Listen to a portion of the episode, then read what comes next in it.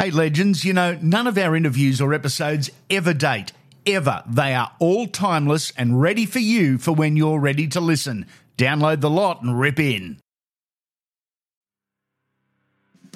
Let's wind back the clock. The date, Sunday, October 6, 2013. The venue, Sydney's Olympic Stadium. The occasion, the NRL Grand Final between the Manly Warringah Sea Eagles and the Sydney Roosters. Corner this is Pearce. Now Trent. Trent in the middle of the ground is upended. So five gone. Kick from Maloney into the in goal. Too deep, I think. No! No! Jennings!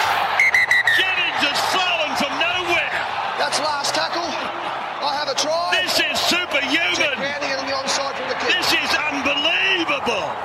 He's flying all right. And David Williams was at fullback. Brett Stewart was hurt from the Sonny Williams Sonny Bill Williams break and went out onto the right wing. David Williams was told to go into fullback. And he, like everybody else at the ground except Michael Jennings, thought that this ball was going dead. James Maloney kicking in behind the line, in between Stewart and Williams. It bounces up and Jennings has scored from that angle. We'll get a better view, but he's flown through. And if he's kept a hand on the football, which he has, what that's magnificent. That is just absolutely stupendous. It is freakish.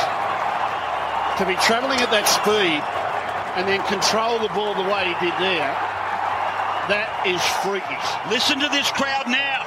Hi, I'm Anthony Minichiello. My memory of the 2013 Grand Final is certainly one of my favourites. Uh, that year, I think it was a record year. We had our new coach, Trent Robinson, come on board, and we really worked all preseason into being a second half team. He challenged us, saying we're not. So we put our whole uh, framework about being a second half team in place during the preseason. We fast forward to the final game of the year, the grand final. We're playing Manly. and we're down 10 points with 20 minutes to go.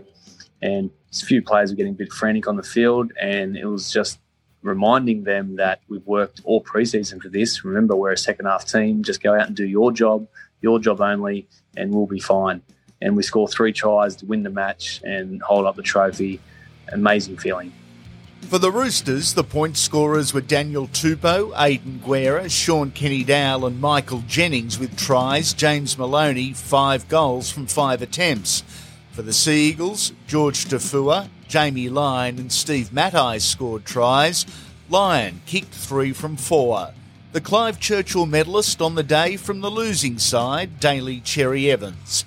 The final score the Roosters 26 18 winners, their 13th premiership.